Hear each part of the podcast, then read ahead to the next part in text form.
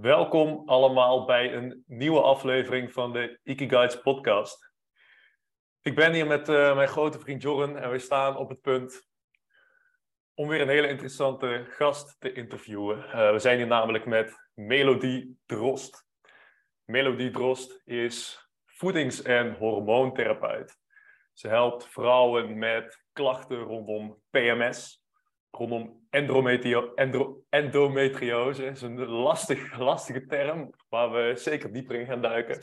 Stressklachten, darmklachten uh, en een heel aantal andere hormonale klachten. Melodie is zelf ervaringsdeskundige op uh, het gebied van PMS, op het gebied van endometriose.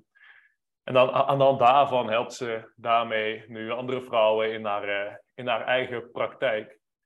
Um, ik heb jouw verhaal geluisterd, Melodie. Ik heb jouw podcast uh, geluisterd waarin jij uitgebreid nou ja, jouw eigen pad bespreekt, jouw eigen uh, challenges nou, rondom jouw endometriose, jouw PMS, het traject wat je daarin af hebt gelegd en de, de, de lessen die je daaruit geleerd hebt.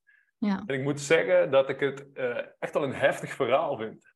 Volgens mij ben je echt door de, door de hel gegaan. Ja, um, dat klopt. Ja. Maar volgens mij ben je daar ook redelijk uit kunnen kruipen uit die hel. Uh, klopt dat? Ja, ook dat klopt. Zeker. Ja. Ja. Uh, respect trouwens dat je het hebt beluisterd. Drie afleveringen. Nou, dat, leek ja. me, dat leek me vrij, uh, een vrij, een vrij goede manier om al een beetje inzicht te krijgen in ja. wie Melodie was en wat ze, wat ze te vertellen heeft. Um, Is het ook, ja. Ja, ja maar hoe staat het momenteel rondom jou, jouw status rondom endometriose en nou, de klachten die jij uh, hebt?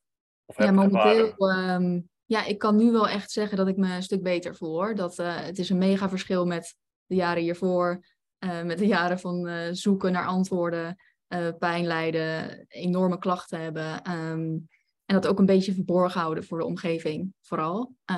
want ook dat gaf heel erg veel stress. Want je ja. kunt je leven niet op pauze zetten of zo. het gaat toch door. Ja, en nee, je, waar, waarom ja. had je die behoefte om dat uh, verborgen te houden? Is het een stukje schaamte of ongemak? Of? Niet per se schaamte, maar ook meer zelf niet weten wat er aan de hand is. En, Op welke leeftijd was dat? Ja, ik denk... Ik ben heel jong begonnen met menstrueren. Ik was echt tien, dus dat vind ik echt nog wel, wow. echt nog wel kind, vind ik. En oh ja, zeker. Volwassenachtig, dat vind ik echt wel heel erg jong. Um, en dat was eigenlijk al meteen best wel heftig. Maar in het begin, als je heel erg jong bent, kan het nog heel erg heftig zijn. Dus dat kan nog stabiliseren naarmate je ouder wordt. Dus dan hoeven nog niet al die alarmbellen. Maar als je tien bent, zit je in groep 7, denk ik, of 6. Ja. Ja. En, en dan, ja, waarschijnlijk ben je dan ook de enige in de groep of zo. En uh, ja, ja, moet het sowieso schrik zijn. Ja, ik weet nog onder het punten slijpen tegen mijn beste vriendin van ja, ik ben al gesteld. Ja. Oh, echt? Echt, ja, ja, ja. Dat is dan helemaal uh, booming. En, um, maar ja, dat was al vrij jong. Um, en het was al vrij heftig, maar nog niet alarmerend of zo. Denk je dat het al een voorbode was? Ah, niet alarmerend, uh, zeg je dus. Ja, ik denk wel dat het toch een voorbode was, nu ik kan terugkijken. Okay. Ja. Nou, misschien wel goed voor, want ik kan me voorstellen dat niet iedereen bekend is met de termen nou, die ik net noemde, PMS en endometriose. Vooral die laatste, die ik in de intro al uh, niet uit kan spreken.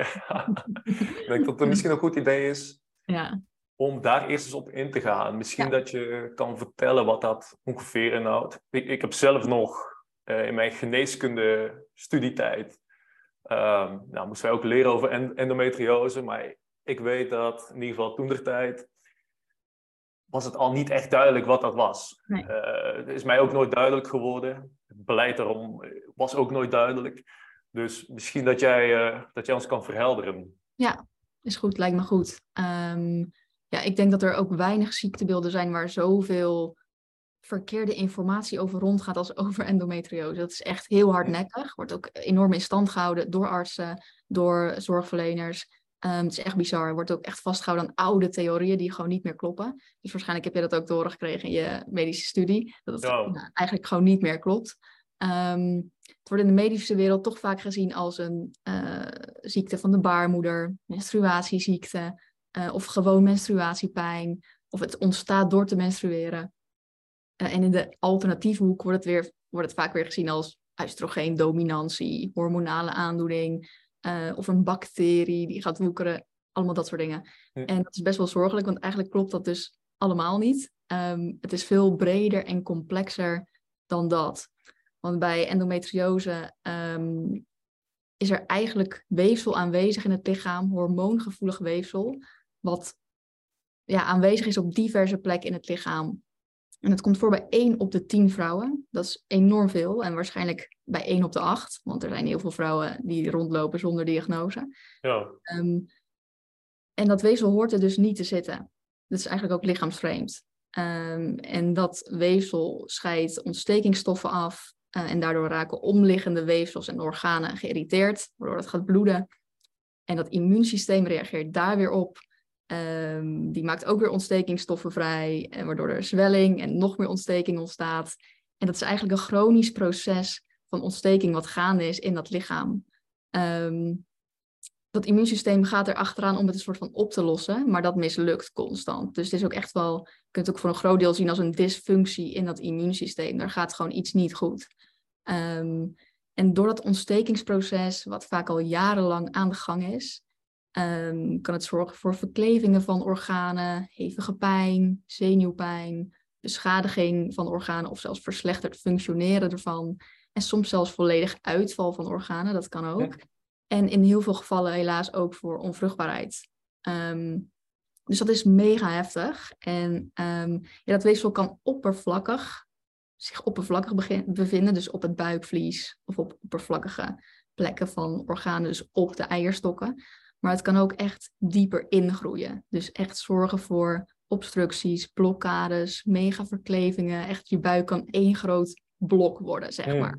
Dat is en is dat dus iets waar, waar, je mee geboren wordt, of is dat dan iets qua levensstijl of zo wat, wat ontstaat gaandeweg? Want dan, dan moet het al als, kind uh, gebeuren. Een combinatie. En dat is dus ook het allergrootste vraagstuk omtrent endometriose, is hoe kom je er in godsnaam aan en hoe kan het ervoor zorgen dat het bij sommigen zo ontzettend erg wordt en anderen er ook last van hebben, maar niet per se heel veel klachten hebben, want dat kan namelijk ook. Sommigen hebben alleen maar last van die onvruchtbaarheid. Um, maar het is heel aannemelijk dat je ermee wordt geboren, want het weefsel is dus al gevonden bij foetussen. Dus dat is toch een, een indicatie van, hé, hey, um, je bent genetisch gevoelig uh, voor die endometriose. En dat is misschien al aanwezig bij die geboorte. Um, bepaalde wetenschappers denken ook dat er iets fout gaat in de ontwikkeling uh, tijdens de embryonale fase. Dat een bepaald weefsel al implanteert. En dat het genetisch toch niet helemaal goed verloopt. En ja, dat weten jullie als geen ander. Epigenetische factoren. Ja, ik zou net zeggen. Leven, hebben altijd invloed op het verloop ervan. Um, dus denk aan stress, denk aan uh, darmflora, het immuunsysteem wat toch een dysfunctie heeft, wat het niet goed kan oplossen. Um, maar begint het dan tijdens de zwangerschap? Dus uh, ja, kan. Ja, kijk, het feit dat het al bij foetussen gevonden wordt, ja. Het is ook aannemelijk dat je in de buik al wordt blootgesteld aan dioxines, gifstoffen, um, noem maar op. Dus dan begint het bij je moeder. Heeft je moeder bijvoorbeeld deze klacht ook? Of, of dit probleem? Ehm, mijn moeder is helaas overleden toen ik um, ehm, 13 was. Dus dat kan ik ook niet meer aan haar vragen. Maar ik, het zou mij niet verbazen als, uh, als dat zo is. Het heeft ook zeker een genetisch aspect, een genetisch component. Want het komt heel vaak voor in een familie, uh, zussen die het ook hebben, of een moeder. Het is niet per se erfelijk, maar wel, het heeft wel een genetisch aspect. Ja. Dus het is echt een, een, een ziektebeeld wat zo complex is, omdat zoveel factoren een rol spelen. En misschien is het bij iedereen ook weer net even anders. Net andere combinatie. Ja. ja, precies. Want ik hoor jou enerzijds zeggen, uh, er is weefsel aanwezig wat er in eerste instantie al helemaal niet zou moeten zijn. Ja. Maar Anderzijds ook het immuunsysteem, wat niet in staat is om de, de groei en alle ellende en ontsteking rondom dat weefsel te onderdrukken. Ja. Um, nou ja, en zeker als je naar het immuunsysteem kijkt, dat krijgt al zoveel druk van onze uh, westerse moderne leefstijl. Ja. Is endometriose ook iets wat, wat we steeds vaker zien? Wordt dat al lang genoeg bijgehouden om daar iets over te zeggen? Want als je kijkt naar bijvoorbeeld auto-immuunaandoeningen, die zie je ook de pan uitreizen. Ehm, kan je endometriose daarmee mee vergelijken? Ehm, Wordt dat in- eigenlijk in de categorie im- auto-immuunaandoening geplaatst? Niet per se. Dat is ook nog een heel moeilijk aspect ervan. Want het is dus, het valt niet jouw lichaams eigen weefsel aan. Als je snapt wat ik bedoel. Bij auto-immuun is dat toch vaak het geval. Ehm, en bij endometriose niet. Het is niet je eigen weefsel. Ehm, wordt vaak wel gedacht, wordt vaak gezegd dat het endometriumweefsel is. Dus weefsel vanuit de baarmoeder wat terugvloeit in de buikholte. Endometrium is echt je menstruatiebloed, zeg maar. Dus dat is weefsel en bloed en ehm, dat dat het is. Maar wetenschappers zijn er nu toch over uit dat het onder de microscoop en als ze het goed onderzoeken, toch ander soort weefsel is. Het is niet het endometriumbloed, het is niet menstruatiebloed, het is net even ander weefsel. Ehm, dus ja, auto-immuun, het heeft aspecten ervan, maar het is nog niet 100% eh, dit is een auto-immuun aandoening. Maar dus dat maakt het ook nog complexer. Het past Ja. niet helemaal in dat rijtje. Nee, We kunnen het nog niet eh, 100% labelen. nee. Klinkt Nee. alsof er weinig over bekend is, ja. Ja, is het ook echt. En dat zorgt er ook voor, dat is een mega groot probleem, dat een juiste diagnose 7 tot 10 jaar duurt. En voor sommigen nog langer. Ik ken vrouwen die hebben 20 jaar gezocht naar antwoorden. En dan bleek het endometriose te zijn. Ehm, terwijl er werd al over gesproken begin 1900. Toen is de eerste theorie is al ontstaan. De ja. theorie van de retrograde menstruatie. Dus als je menstrueert, dat het terugvloeit via de eileiders de buikholte in. In plaats van wordt afgevoerd via En hoe de... kun je dat meten dan? Want, want ja, als je eigenlijk sneller eh, kan, kan onderzoeken of meten dat je daar misschien last van hebt, dan kunnen jonge vrouwen misschien sneller achter komen. Of kun je dat niet meten op een of andere manier? Nee, ja, dat is ook nog heel erg lastig. Er zijn geen, niet bepaalde markers of bepaalde genetische defecten of DNA. ehm, eh, maar daar zijn ze wel mee bezig hoor. Dus dat is echt wel aan het opkomen. Maar het, Ja. het is zo'n complexe puzzel bij elkaar. Dat het misschien bij iedereen ook weer net even anders gaat. Ah, nou, Ja. Kijk, je hebt er natuurlijk inmiddels eh, redelijk wat ervaring mee. Ik kan me voorstellen dat er nou vrouwen aan het luisteren zijn. Die misschien wel met de vraag zitten: eh, heb ik endometriose? Of die, die hebben onverklaarbare klachten. Ja. Onder menstruatie of nou, noem maar op. Ja. Wat zijn de dingen waar zij op kunnen letten? Of wat zijn indicaties waarvan je zegt: Nou, als ik dit ervaar of als ik dit merk, dan zou ik misschien toch in de richting van endometriose moeten denken. Of ik zou die optie in ieder geval open moeten houden. Ik zou het verder moeten onderzoeken. Ja, ik zeg altijd ook vrouwen die in mijn eh, praktijk komen, want veelal komen ze met PMS of endometriose klachten. Maar als je zoveel heftige cyclische klachten hebt, dus klachten die met de menstruatiecyclus verergeren, en dan bedoel ik niet alleen maar de menstruatie, ook echt tijdens de ijsprong of daartussenin. Ehm, dus klachten die echt een cyclisch verloop hebben, die terugkomen, ehm, daar gaan altijd mijn alarmbellen van af. En dan moet je echt denken aan in eerste instantie vaak heel hevige menstruatie. Echt zo hevig dat je niet kunt lopen. Dat je zoveel buikpijn hebt dat elke aanraking zeer doet. Plassen doet zeer, eh, poepen doet zeer. Je bekken zijn zo verkrampt, zo pijnlijk. Je benen ook, je rug, je voeten. Ehm, hevige misselijkheid, bloed in ontlasting, bloed in urine. Blaassteken, blaaskrampen. Ja, dat, heel veel pijn. En het bizarre is, het komt op heel veel plekken voor in het lichaam. Niet alleen maar gynaecologische organen, niet alleen maar de darm, eierstokken, dat soort organen zijn wel echt de, vaak de plekken waar het zit. Maar het kan dus ook voorkomen op het middenrif, de longen, vlakbij het Hmm. hart, zenuwen. Eh, zenuwen kunnen ook echt geprikkeld raken door dat weefsel, door die ontstekingen. Ehm, en als je het bijvoorbeeld op je middenrif hebt, dan kun je ook denken aan kortademigheid, cyclisch, bloedhoesten, cyclisch. Ehm, en zelfs cyclisch een klaplong. Ik ken ook vrouwen die krijgen cyclisch een klaplong. En dat is toch vaak een indicatie dat het bij de longen zit, in de borstholte, ehm, dat soort dingen. Dus ja, dat is nogal een lange lijst Ja. Met klachten. ja, dan kan ik me voorstellen dat je daar niet als eerste aan denkt als je zulke ja, heftige klachten hebt in het hele lichaam. Nee, precies. En het gevaar daarvan is ook dat het nog steeds als gynaecologische aandoening wordt gezien door heel veel artsen, door menstrua als een menstruatieziekte.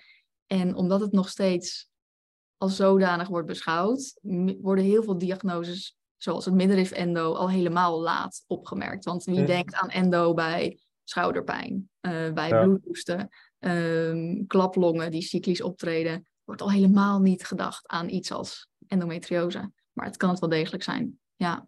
En het Oh. belangrijkste is naar het totaalplaatje te kijken van die klachten. Dus wat ik net zei, het terugkerende verloop, de ernst ervan, eh, hoe het jouw leven zodanig beïnvloedt dat je echt heel veel dingen niet meer kan. Ja, Ja. En het lijkt me dus ook heel belangrijk om als vrouw echt een goed beeld te hebben van, van je cyclus. Je cyclus bij te gaan houden. Want Ja. anders kan je überhaupt al niet eh, opmerken dat er bepaalde cyclische klachten zijn. Of dat Ja. nou klachten rondom je middenrif zijn. ja, Ofwel eh, de- eh, in de buurt van je geslachtsorganen. ja zeker Want weten. het is dan ook echt de helft van de maand. Heb je dan die klachten? Of, eh, of ja, als je een hele korte cyclus hebt, maar meestal heb je dan ook langere cyclussen. Hoeft Als je niet. deze klachten hebt, Hoeft hoeft niet. niet. Nee, nee. Wat kan het echt. zijn dat je echt wel tien dagen, een week, tien dagen deze klachten hebt? Kan. Kijk, bij sommigen veroorzaakt het alleen maar klachten tijdens de menstruatie. Maar voor anderen ook tijdens de ijsprong. En ook daartussenin. Ik had Ja. op de duur ook eh, chronische klachten. Want het weefsel was zo geïnfiltreerd. Had zoveel organen aangetast. Ja, dan boeit het geen reet meer in welke fase Nee. je zit. Het is één massa aan jouw buik. Dus tuurlijk geeft het klachten. Ja. Ja. Dus ja, maar het, het- omdat het hormoongevoelig weefsel is, fluctueert het vaak met die cyclus. Dus ja, wat we net zeiden, die cyclus bijhouden, ja, dat is heel belangrijk. Ja, ik was nog wel benieuwd naar de, ehm, omdat je zei dat het dus ehm, eh, eh, weefsel is wat er niet hoort. Als je het net als met een tumor bijvoorbeeld dat weg kunt laten halen. Of is het echt op zoveel plekken dat het onmogelijk is? Eh, nee, dat is zeker mogelijk. Ehm, en dan komen we ook bij het stukje, is het te behandelen? Eh, Ja. Kijk, het wordt vaak toch wel bestempeld als een chronisch chronisch terugkerend proces. Maar dat wil niet zeggen dat je er voor de rest van je leven maar last van moet hebben. Sommige vrouwen herstellen ontzettend goed, of na een operatie, of door voeding, leefstijl, interventies, dat ze toch een soort van stabiel kunnen houden. Ehm, maar dat verschilt gewoon enorm per persoon. Ehm, maar ja, ik ben zelf ook geopereerd. Er is heel veel weefsel weggesneden, weggehaald. Organen zijn van elkaar afgehaald. ehm, kunnen nu weer vrij bewegen. Ja, Ehm, toch wel. Dus- ja, dus dat is echt wel mogelijk. Maar het is heel belangrijk dat dat door een expert gedaan wordt. Want je kunt je voorstellen hoeveel zenuwen daar lopen. Hoeveel gevoelig weefsel. Je wilt organen niet nog meer beschadigen als dat ze zijn. En ja, als dat eh, wordt gedaan door een arts die toch iets te weinig kennis heeft van Ja. alle organen die behandeld moeten worden, dan kan je je voorstellen dat dat ook heel veel ellende kan opleveren. Ja, Ja, dat gebeurt ook. Ja, ik denk, kijk, kijk, je hebt het over verkleefde organen. Dat, is natuurlijk iets wat pas in de loop van het proces ontstaat. Ja. Ik kan me voorstellen dat wanneer iets als endometriose in een vroeger stadium wordt ontdekt, eh, dat je voor heel veel schade behoed kan worden. Je zeker. misschien zelfs eventueel met leefstijladvies, leefstijltips, het op een level kan houden dat het niet zo uit de hand loopt. Sommigen wel, Ehm, ja. da- zeker. daar, daar kunnen we misschien zo nog even op terugkomen, want dat is natuurlijk sowieso heel, heel interessant om te bespreken. Ja. Ehm, dat weet ik nog wel van mijn geneeskundeopleiding. Daar, daar hadden ze het over nou, vrij invasieve maatregelen als nou, echt letterlijk stukken weefsel wegsnijden of zelfs een hysterectomie. Dus de, de, de baarmoeder helemaal verwijderen. Dat is natuurlijk extreem ingrijpend. Extreem, ja. Ehm, ik heb jouw podcast geluisterd. Bij jou hebben ze dat anders aangepakt. Eh, volgens mij hebben ze eh, alleen delen, eh, hoe zeg dat? Een soort van, als een soort van appel eh, geschild. ja. Eh, ik weet niet hoe ik het anders moet verwoorden, maar in ieder geval zoveel mogelijk intact proberen te laten. ja. Wat kan jij mensen aanbevelen die nou, er inderdaad achter komen dat ze endometriose hebben? Waarvan zeg je van, eh, wat, zijn de, wat zijn de stappen die ze moeten nemen om dat zo goed en zo natuurlijk mogelijk af te handelen? Zou je ze aanbevelen om naar, gewoon naar de eerste beste huisarts te stappen? Ja. Eh, Eerste beste ziekenhuis? Of, Dat is toch stap één. Ehm, Ja. Het ligt er maar net aan waar je bent al in je zoektocht. Ehm, vaak als je de diagnose krijgt, heb je al een hele zoektocht erop zitten. Dat geldt tenminste voor de meesten. Kijk, met je voeding, leefstijl, ehm, stressmanagement, eh, met het hele plaatje kun je altijd mee aan de slag. Dus ik zeg ook altijd, ook tegen mijn cliënten, je hoeft niet een diagnose te hebben om daarmee aan de slag te gaan. Ehm, dus dat kan altijd. Maar, en daar ben ik ook echt wel heel nuchter in zelf, eh, is ook een hele grote les voor mij zelf geweest.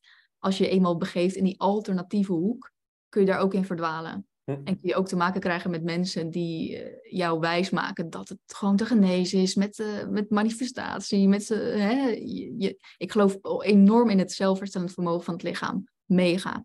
En dat is ontzettend sterk en krachtig. Maar aan de andere kant hebben we soms ook te maken met dingen waar we geen invloed op hebben. Of gewoon niet genoeg capaciteit hebben om er invloed op te hebben, omdat je zo uitgeput bent en zo moe bent, en je lichaam zo ontzettend ziek is. Ehm, en dan moeten we soms gewoon toegeven aan de medische wereld. En dan is het fantastisch als dat er is. Um, dus het ligt heel erg aan welke schade heeft het al aangericht in je lichaam en welke weg wil je gaan.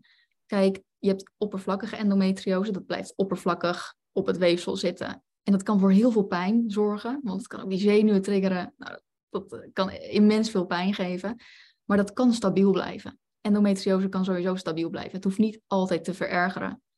Maar de andere kant is, en daarom moet je goed gemonitord worden, het kan wel verergeren. Dat is bij mij ook gebeurd. Um, organen kunnen een obstructie krijgen, kunnen gaan verkleven. En dat kan over de jaren kan dat erger worden. Ook als je goed voor jezelf zorgt. Ook als je denkt, hé, hey, ik heb nu uh, het gevonden voor mij, ik voel me goed. Um, en dat is het, ja, het, het ingewikkeldere aspect aan deze ziekte. Het kan altijd verergeren. Um, maar ja, stap 1 is altijd naar de huisarts. Een verwijzing vragen naar een gynaecoloog met kennis over endometriose. En dan moet je ook... maar, ja. Ja, ik, ik, was nog benieuwd naar, omdat je dus aangeeft van ja, je hebt eigenlijk geen... Um, je kunt het eigenlijk moeilijk meten en, en heel veel mensen in de medische wereld hebben er eigenlijk geen verstand van en, en wijzen altijd naar andere dingen. Ja, ja hoe, hoe kom je tot een diagnose? Wie maakt dat dan? En, en ja, word je dan niet eerst via de huisarts via, via heel, heel veel omwegen eigenlijk ergens naartoe geleid? Soms wel, ja. Is er, is er dan een snellere mogelijkheid uh, tot diagnose uh, dat je nou ja, bij jou of bij ergens naartoe kunt gaan, waardoor je in ieder geval je vermoedens kunt laten bevestigen? Uh, ja, het ligt ook echt aan of je huisarts alert genoeg is. Kijk, sommige huisartsen, daar benoem je je klachten. en zij hebben zoiets van, jij moet zo snel mogelijk naar een gynaecoloog, want dit klopt gewoon echt niet. Maar er zijn ook huisartsen die enorm voor um, opstopping zorgen. Zo van, hè, slik ja. gewoon pil of stel je niet een beetje aan. Hè? Het hoort er ook wel gewoon een beetje bij dat horen talloze vrouwen dag ja. in uit als ze met dit soort klachten komen. Um, kijk, bij sommige vrouwen is het meteen te zien op een echo, een MRI, röntgenfoto of een darmonderzoek. Soms is dat weefsel zo zichtbaar dat het meteen duidelijk is, jij hebt endometriose, een orgaan is aan het uh, afsluiten, is, heeft een obstructie of uh, is verkleefd. Dan is het zo duidelijk als wat. En dan kun je ervoor zorgen om dit door middel van een operatie dus los te laten maken, los te snijden. Um, en dat soort dingen. Maar soms is het gewoon niet zichtbaar. Dat is in 85% van de gevallen zo. Dan is het zo minimaal, zo minuscuul weefsel, wat die zenuwen triggert, wat zorgt voor pijn, wat zorgt voor ellende. Maar is het gewoon niet zichtbaar op een scan. Ja. Niet op echo, niet op MRI. Ja, en dan komt toch vaak gaslighting om de hoek. Ja, er is niks te zien. Dus ja, je hebt niks. Dus het bestaat niet. Dus het bestaat gewoon niet. Dus uh, ja, zit het niet gewoon in je hoofd. Uh, ja, dat soort. En, en bijvoorbeeld acupunctuur, want uh, daar ga ik ook vaak wel heen en die kan binnen mijn organen of energiebanen, et cetera, vaak, ja, vaak heeft het bij het goede eind. Zou die, zeg maar, dit soort um, ja, waarschijnlijk energieverstoringen kunnen aanvoelen? Want hij, hij, ja, hij, hij, heeft me laatst keer verteld, dat hij stuurt ook vaak vrouwen door met uh, beginnende borstkanker. Dan zegt hij, oké, okay, uh, dan zegt hij het niet, maar zegt, hé, hey, ik zou een afspraak maken in het ziekenhuis.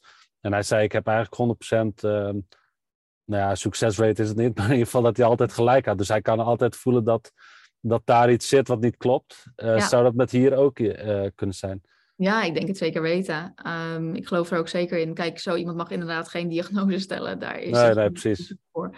Um, maar ik denk als er meer kennis ook bij dat soort mensen terechtkomt, van ah, hey, als je toch daar die blokkades ervaart, um, ja, dan kan het wel degelijk endometriose zijn. Uh, en acupunctuur is sowieso enorm aan te raden bij uh, endometriose, voor, om die doorbloeding weer op gang te helpen en die stagnatie op te heffen waar mogelijk.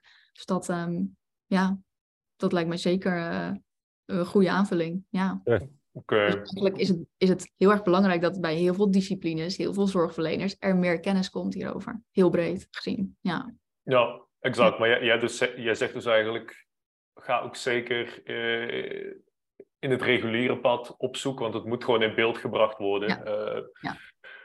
Wat is daarnaast uh, wat zijn daarnaast de dingen die je op het gebied van leefstijl kan doen qua voeding, uh, gedrag. Om zelf te zorgen dat nou, je klachten zo, zoveel mogelijk uh, gedempt blijven. Ja, je wilt natuurlijk dat het gewoon weer leefbaar wordt. En dat is eigenlijk voor iedereen weer anders. Het ligt ook echt aan het klachtenpatroon, aan onderliggende zaken die misschien spelen. Ik zie heel vaak een tekort aan B12, aan vitamine D. Nou, die spelen ook een grote rol in het immuunsysteem, zijn eigenlijk onmisbaar. Um, maar ik zie ook vaak um, dat het een heel traumatisch event is. Sowieso die ziekte veroorzaakt heel veel stress in het lichaam, heel veel ontstekingen, heel veel onzekerheid. Dus je zit ook een soort van gevangen in die stresscirkel. Dus dat zorgt echt voor die fight-flight modus. Um, omdat er heel veel uh, sprake is van gaslighting. Je wordt niet geloofd, niet gehoord. Het is een hele lange zoektocht. Uh, je gaat twijfelen aan jezelf, aan je intuïtie, aan je uh, ja, vermogen om te weten of er iets met je aan de hand is of niet. Um, dus stress is echt nummer één boosdoener vaak. Nou, jullie weten ook, uh, dat gaat altijd voor in het lichaam. Er komen heel veel andere processen op een laag pitje. Je spijsvertering gaat al gehoord. Uh, je darmen gaat wat meer openstaan. Um, met alle gevolgen van dien. Meer vermoeidheid, weinig energie. Um, dus ja, eigenlijk is die stresscirkel doorbreken is enorm belangrijk. Uh, echt weer terug kunnen veren in die rest, digest stand. Um, dat zenuwstelsel leren kalmeren. Dus echt vaker naar buiten, meer daglicht. Uh, en ook zingeving zoeken in het leven. Want je bent, zeg ik heel vaak, je bent je diagnose niet. Je bent meer dan dit. Ook al beïnvloedt het een enorm groot deel van je leven. Er is meer. Um, dat is heel belangrijk. Maar ook, ja, wat stop je elke dag in je mond? Ja, wat eet je? Voed je jezelf? Um, wat drink je? Wat neem je tot je? Ja, het is eigenlijk het hele plaatje wat ik met iemand aanpak. Ja. ja ik kan me ook voorstellen dat uh, het dempen van je, van je lachgadige ontsteking enorm belangrijk is. Ja, mega belangrijk. Ja. ja. Eigenlijk een van de belangrijkste dingen na stress. Ja, dat is eigenlijk, gaat samen natuurlijk. Ja. Ja. ja. ja. Okay, ja dus eigenlijk het, eh, het volledige, volledige plaatje. Dat is vooral ook het doorbreken van het patroon van stress. Ja, Zeker. Want het is gewoon een stressvol iets in dat lichaam. Dat weefsel triggert ook uh, bepaalde stressreacties. Dat kan ook verkeerde signalen afgeven aan je brein, omdat het bepaalde zenuwen zo aan het stimuleren is, wat eigenlijk ook niet moet. Um, maar stress is ook weer een trigger voor nog meer pijn. Dus het is zo'n nare cirkel waar je in terechtkomt. Dat is ja. enorm moeilijk. En daar komt nog eens bij die zoektocht naar antwoorden. Misschien verkeerde operaties, want dat wordt nog steeds gedaan. Um, wat jij net ook al zei. Uh, er worden soms baarmoeders verwijderd, dat het eigenlijk soms helemaal niet hoeft. Um, het wordt ook gezien als de bron van de ziekte, maar dat is ook niet waar. Uh, ja, er gaat zoveel ja, verkeerd, uh, verkeerde informatie. Ik kan me ook voorst voorstellen dat als je tien jaar bent en vanaf daar hevige klachten hebt, en dat, het, dat het iets doet met je zelfvertrouwen, je zelfbeeld, ja. et cetera. En dat je eigenlijk jarenlang uh, mede door deze pijn en klachten, dat je ook andere keuzes maakt in het leven. En daardoor eigenlijk wel een grote impact heeft op je mentale gezondheid. Ja, zeker weten. Ja, zeker weten. Het heeft invloed op elk aspect van je leven. Je relatie. Wat, wat als je naar, naar jou kijkt, inderdaad, eh, zou je andere keuzes maken wat, wat betreft uh, opleiding, werk, uh, vriendjes of iets dergelijks? Heeft dat echt um, zo'n grote rol gespeeld in jouw levenskeuzes? Um, ik denk dat ik wat dat betreft ja, redelijk geluk gehad heb. In die zin dat het bij mij pas de laatste tien jaar, uh, of ja, misschien de laatste acht jaar echt extreme vormen ging aannemen. En elk jaar wat erger werd. Maar ik, um, ja, zoals ik zei, op mijn dertiende ben ik mijn moeder verloren. Dat is sowieso een traumatisch event. Dan kom je ja. al als jong kind in een soort flight uh, of fight-flight stand terecht. Um, dus ik ik kwam toen al een soort in een stand van doorgaan. Snap je wat ik bedoel? Uh, doorzetten. Um, dus dat heb ik ook eigenlijk altijd gedaan. Dus ja, ik heb um, vriendjes gehad, opleidingen gedaan. Ik heb uh, goede banen gehad. ja, dus, maar toch van binnen, het putte mij wel uit. Ja, ja. dat was eenzaam iets. Ja, dat ja, wel. Volgens mij zei je dat ook uh, ja. in die podcast die ik geluisterd heb. Dat nou, je kwam uit heel dat traject. Je bent geopereerd in, in Londen. Ja. Uh, je was langzaam herstellende. Uh, was iedereen blij voor je natuurlijk. En ze zeiden, uh, ik hoop dat je weer de oude wordt. Ja. Dat jij eigenlijk zoiets had van, nou, ik wil de oude helemaal niet meer worden. Omdat dat degene was die constant over de grenzen heen ging en constant ja. bezig was. En Ja. Denk je dat, dat ook die, die fight or flight, die, die vluchtmodus, die, die overdrive, dat dat ook geen ongelooflijk grote rol speelt in de klachten die je hebt ervaren? Ja. ja, ik vind het mooi dat je dat zegt. Nu vind ik dat mooi, nu ik kan terugkijken en ook confronterend. Maar ja, ik, ja, ik denk het wel. Ja, kijk, tuurlijk, ehm, in die fight-flight modus, als kind weet je niet beter, als puber ook niet. Uh, dat is een soort, ik ben daardoor ook die jaren doorgekomen. Ehm, een soort bescherming. Maar zeker, het is een staat waarin je niet kunt herstellen, waarin ontstekingen niet geremd kunnen worden, waarin alles op een laag pitje komt. Uh, je bent alleen maar aan het vluchten. En dus tuurlijk ja, heeft het een rol gespeeld. En ik denk ook wel in de ernst van hoe het bij mij verlopen is. Ja, dat ja. Uh, wel. En dan is het heel moeilijk. En daar ben ik zelf ook wel mee geconfronteerd. En soms nog. Van ja, heb je jezelf dan ziek gemaakt, weet je wel? Is dit nou mijn eigen schuld? Krijg je die blame weer op je schouders van... Uh, ik heb mezelf wel echt de ellende in geholpen. Maar ja, je weet niet wat je niet weet. En wat ik net zei, het is toch een soort beschermingsmechanisme... wat me gediend heeft in die jaren, waardoor ik ze doorkwam. Maar het, ja, tuurlijk, het heeft invloed. Ja, ja. 100%. Ja. Ja. Nee, eh, een term die we tussen neus en lippen al een paar keer genoemd hebben, is uh, PMS. Dat staat ja. voor pre-menstrueel syndroom. Uh, dat is iets waar ik, en ik weet zeker Jorren, uh, ook geregeld vragen over krijgen. Ja. Iets waarvan ik het idee heb dat het ook steeds meer voorkomt. en misschien krijgen we het ook wel beter in beeld wat het betekent, wat het inhoudt. Dat het daarom meer boven komt drijven. Maar ja, laten we gewoon eens beginnen met uh, wat is dat, PMS?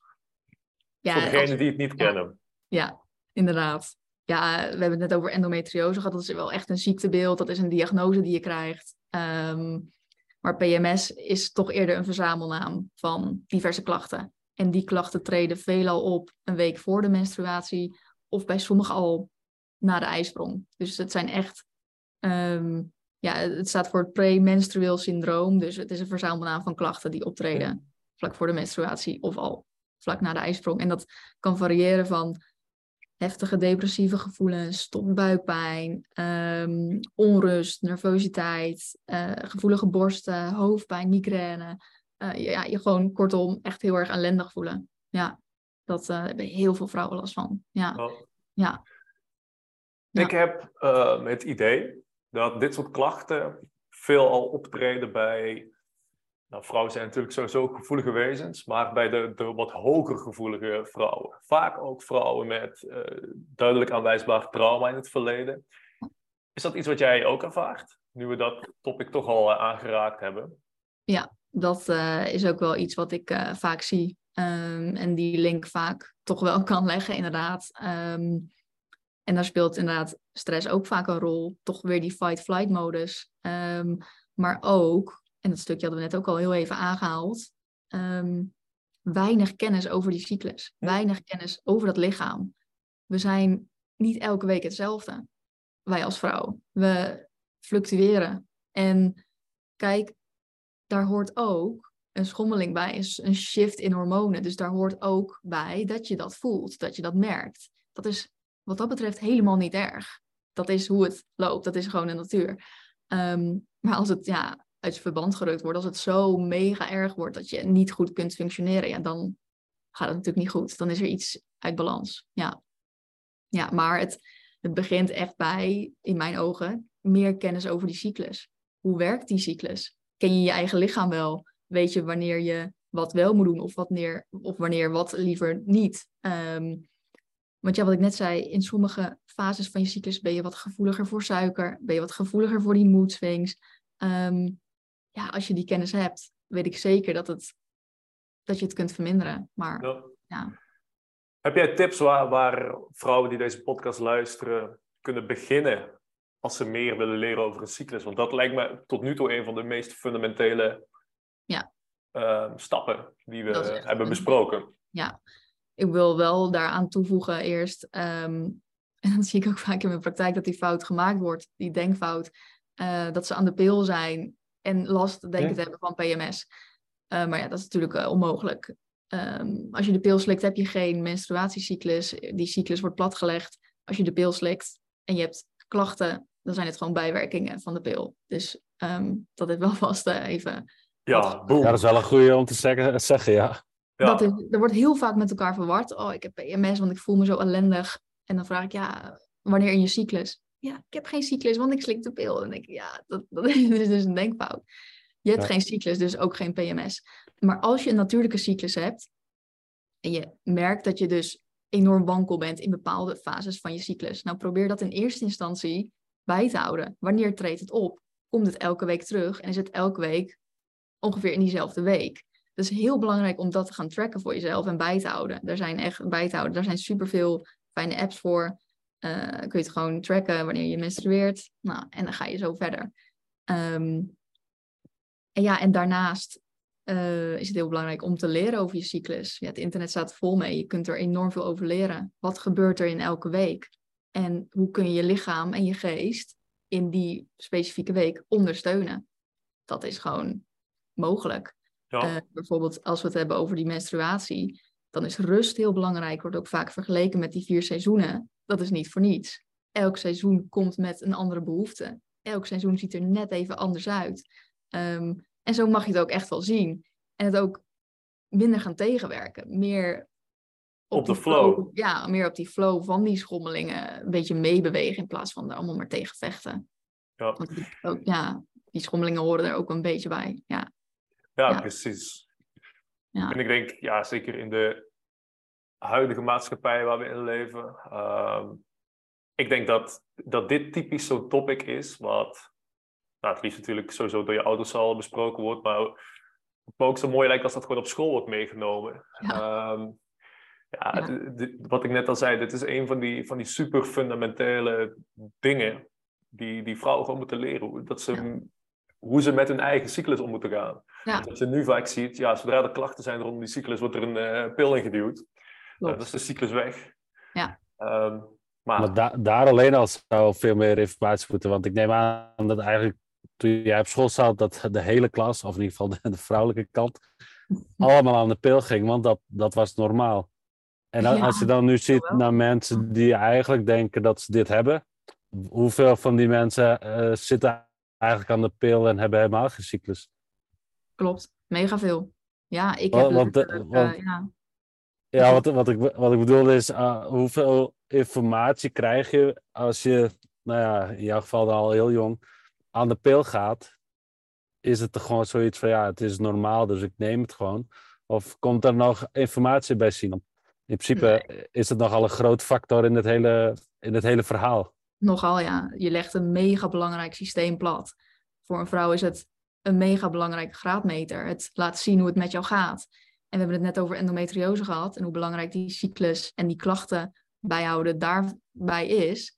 Ehm, je houdt ook de echte oorzaak van die klachten houd je een beetje ja, onder, een, eh, onder een kleed. En dat wil je gewoon niet. Je wil op tijd weten wat er scheelt en of er ernstige zaken spelen eventueel.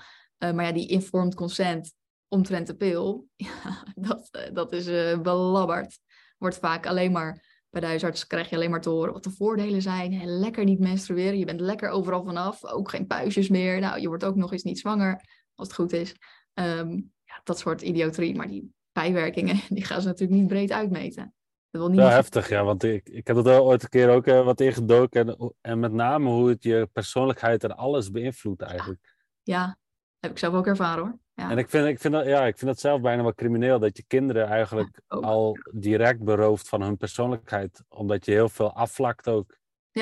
mega veel vlak je af. Het is echt je, ik geloof ook echt dat die cyclus een deel is van je intuïtie, van je onderscheidingsvermogen. Het is een deel van je, je leert jezelf kennen als je je cyclus kent.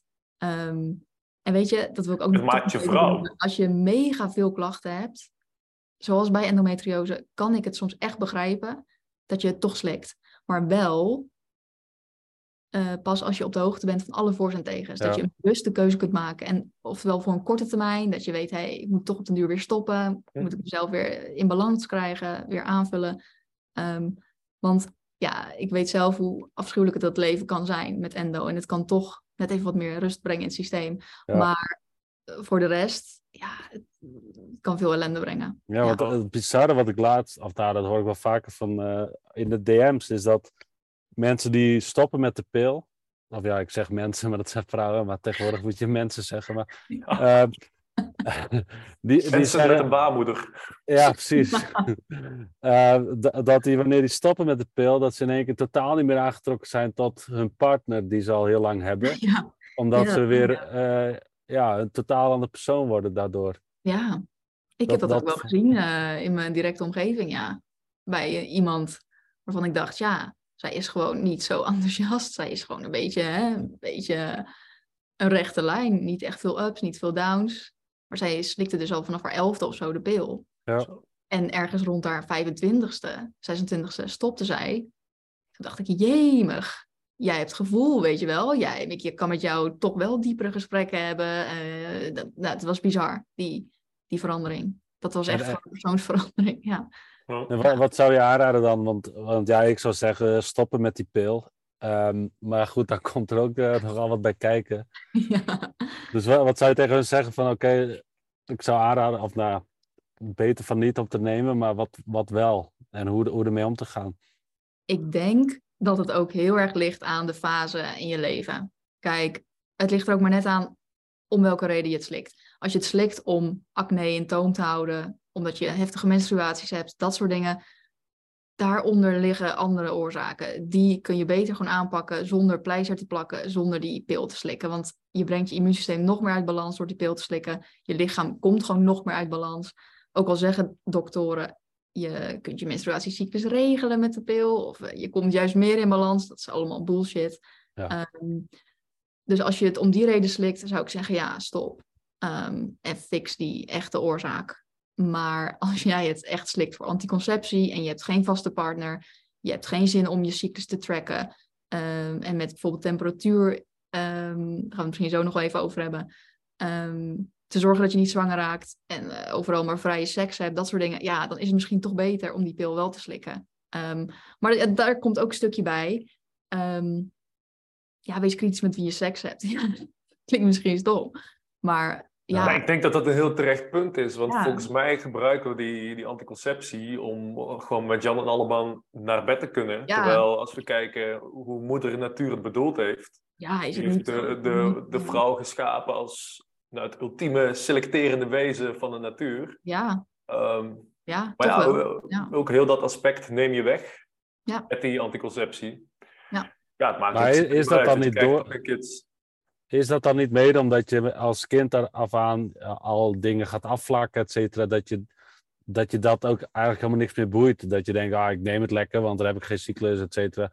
Dat, wel, je ja. die, dat je die interesse in jezelf ook al redelijk verloren bent, omdat je dat al van jongs af aan Ja. eigenlijk normaal geacht wordt. Ik Maar denk het wel, ja. Het zou ook een stuk cultuur zijn. Een stuk cultuur wat ook is aangewakkerd door überhaupt de uitvinding en het, eh, het normaal maken van anticonceptie. Ja, Ja. dat denk ik ook. En ook eh, een stukje angst creëren rondom zwanger raken. Kijk, je slikt zo'n pil elke dag, want je, je wilt die ijsprong voorkomen. Daarom moet je die hele cascade, die hele cyclus, die wil je tegenhouden. Ehm, daarom moet je elke dag die pil slikken, maar je bent niet elke dag vruchtbaar. Dat denken ook heel veel vrouwen. Oh, ik kan elke dag van de maand zwanger raken. Ja, zo gaat het niet. Je bent gemiddeld zes dagen per cyclus vruchtbaar. Sperma leeft ongeveer drie tot vijf dagen een eicel 24 uur ongeveer. Ehm, dus ja, het heeft wel een soort van zone dat je zwanger kunt raken. Ehm, maar ja, niet elke dag. En dat denken ook heel veel vrouwen nog steeds. Maar dat is ook niet, eh, niet Maar zo. zie je, zie je nu ook dat het veel jonger is allemaal? Want, want de, ja, je moet toch even uitkijken hoe je het zegt, want het gaat om mijn kinderen. Maar als ik eh, terugkijk naar mijn basisschoolfoto's, dan zie ik de vrouwen echt in Cookie Monster truien en zo. En eh, totaal geen borst hebben en zo. En nu, als je nu ja. echt een jonge kid ziet, heeft het bijvoorbeeld te maken met voeding, dat daar bijvoorbeeld eh, dierlijke voeding waar heel veel hormonen in zitten? Of heeft het te maken met eh, cosmetica, dat ze die voor jongens af aan al cosmetica gebruiken met hormoonverstoorders? Of eh, ja, wa- waar, ja, hoe komt dat dat dat eigenlijk zich helemaal verschuift naar steeds jonger? Nou, ik denk dat je wel een eh, goed punt aanhaalt. Ehm, inderdaad, ik was vroeger ook echt wel, ja, ik zag een beetje uit als een sukkeltje. Ja, ik droeg geen crop, crop tops, niet, geen hakken of zo. Ehm, ik was echt wel kind nog, maar dat is nu wel anders. Ja, Ik denk zeker dat hormoonverstorende stoffen in de omgeving ja, die hebben daar echt wel invloed op. Of dat nou vlees is of cosmetica. Ja, we krijgen nogal wat binnen. Ja. En dat wordt steeds er- erger, heb ik het idee. Ja. Ja, ja het verbaast mij heel erg als je dat, als je dat ziet. Wat- Ja, ja, ten opzichte van mijn schooltijd, ja, dan ga je alweer wel twintig jaar terug. Maar, goed, ja, het valt mij ook op hoor. En ik denk ook wel dat social media een rol speelt. Want eh, het moet allemaal heel gelikt. En ze zitten er ook steeds jonger op. eh, al die filters, Snapchat. Ehm, het lijkt alsof ze daar ook al veel jonger mee bezig zijn. Ehm, ik denk dat het een samenloop, samenloop is. eh, dat meerdere aspecten meespelen ook. Ja, ja, nou goed, als ik jou hoor dat jij het op, op tien jaar ook al met dat soort dingen te maken had. En als ik kijk naar toen ik tien jaar was, ja, dat dat soort dingen totaal nog niet ehm, bij jongens of zo eh, überhaupt Nee. spelen. Vrouw, vrouwen spelen bij, bij jongens van tien totaal nog geen rol natuurlijk. En dat, Nee. dat, dat kinderen op tienjarige leeftijd al daarmee te maken krijgen, wist ik eigenlijk niet eens. nee, klopt. Ja, Ja.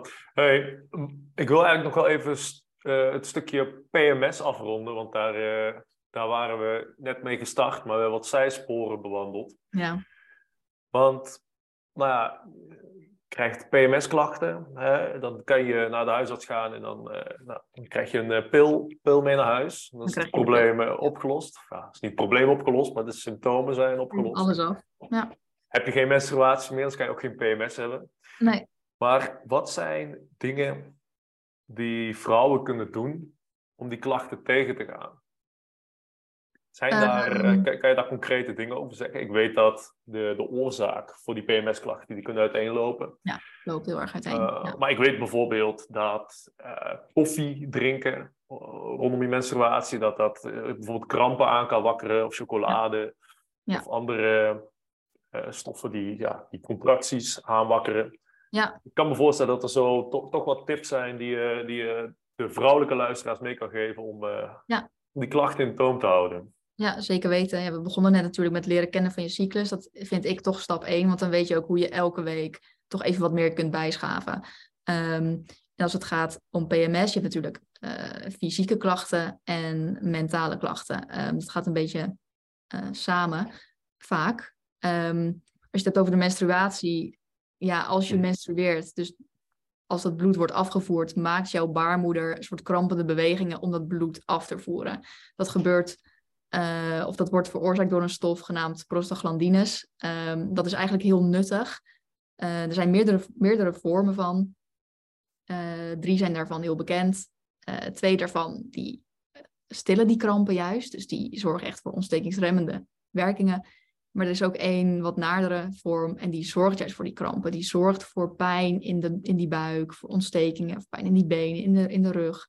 Ehm, en daar heb je toch best wel invloed op met voeding en leefstijl. Wat daar heel belangrijk is, is ja, ook heel veel ontstekingsremmende voeding te nemen. Dus echt olijfolie, ehm, visolie of vette vis van een goede bron. Eh, inderdaad weinig stressbevorderende voedingsmiddelen. Dus niet te veel suiker, weinig cafeïne.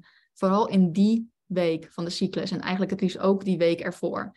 Ehm, want dat in die twee weken ben je ook eigenlijk een soort van insulineresistent. Je reageert gewoon minder goed op die bloedsuikerschommelingen. En als Ja. je dan daar geen rekening mee houdt, als je maaltijden gaat overslaan, als je veel suiker gaat eten, weinig vetten, vrouwen zijn over het algemeen vaak ja, toch bang voor vet, eh, hoeft echt helemaal niet. Maar als je weinig vet gaat eten, weinig eiwitten en toch suikerrijk, ja, dan is de kans groot dat je toch meer last hebt van die krampen, meer mood swings. Eh, je bloedsuiker gaat op en neer en die bloedsuikerrollercoaster, nou, daar word je helemaal ellendig van. Dan word je gewoon gek. Ja. Dat moet je eigenlijk zien te voorkomen. Ja, Ik kan me voorstellen dat alcohol dan ook wel een grote factor is. alcohol. Ehm, ja. ja. Ja. Er zijn Zeker. redelijk wat mensen die het toch normaal vinden om bij eh, het avondeten één of twee wijntjes te drinken. Ja. Zouden ze die ook beter kunnen laten staan? Ja, denk het wel. Kijk, wel als die klachten zodanig erg zijn dat ze je leven zo beïnvloeden, dan moet je soms wat, eh, wat voor laten. Ja. Ja. En die lever heeft het zo druk met eh, hormonen afbreken, met oh, 300 andere zaken. Ehm, ook onder andere met hormoonverstorende stoffen. Belast de lever ook ontzettend. Dus dat is ook een heel belangrijk aspect. Kijk kritisch naar jouw cosmetica, naar wat je elke dag op je huid smeert. Ik gebruik zelf ook make-up, ben ik zelf heel kritisch over wat ik gebruik. Ehm, maar ook tandpasta. Eigenlijk al je slijmvliezen zijn absorberende sponsen. Dus daar moet je gewoon heel kritisch over zijn. Smeer je op je Ja. huid, je zonnebrand. Eh, het is ook niet één product vaak. Het zijn talloze producten dat we elke dag gebruiken. Tandpasta, zonnebrand, handcrème, lippenstift, shampoo, handzeep. Dus dat stapelt best wel op. Ja. Dus Ja. wees daar kritisch over. Ja. Ja. Precies, en jij vergeleek de vrouwelijke cyclus net ook, ook al even met de cyclus van de seizoenen die wij meemaken. Ehm, de winter is wat mij betreft het seizoen waar nou, het, het is buiten nauwelijks licht. Dus we zouden ons sowieso wat meer terug moeten trekken, wat meer rust moeten nemen, eh, meer moeten slapen. Ja. Stress moeten vermijden. Is dat ook iets waarvan jij zegt, nou, als je echt hevige PMS-klachten ervaart, Ga eens kijken wat meer rust nemen rondom die menstruatie. Wat dan volgens mij overeenkomt met de, de winterfase binnen de vrouwelijke cyclus. Ja, zeker Is dat ook iets wat kan helpen? Want ja, Ja. we leven in een 24-7 maatschappij waarin we constant door moeten. Het is meer de lineaire energie, de lineaire mannelijke energie, Ja. waar vrouwen toe gedwongen worden. Terwijl die vrouwen ja. zo'n prachtige cyclische, Ja. eh, door zo'n prachtige cyclische energie gedreven worden.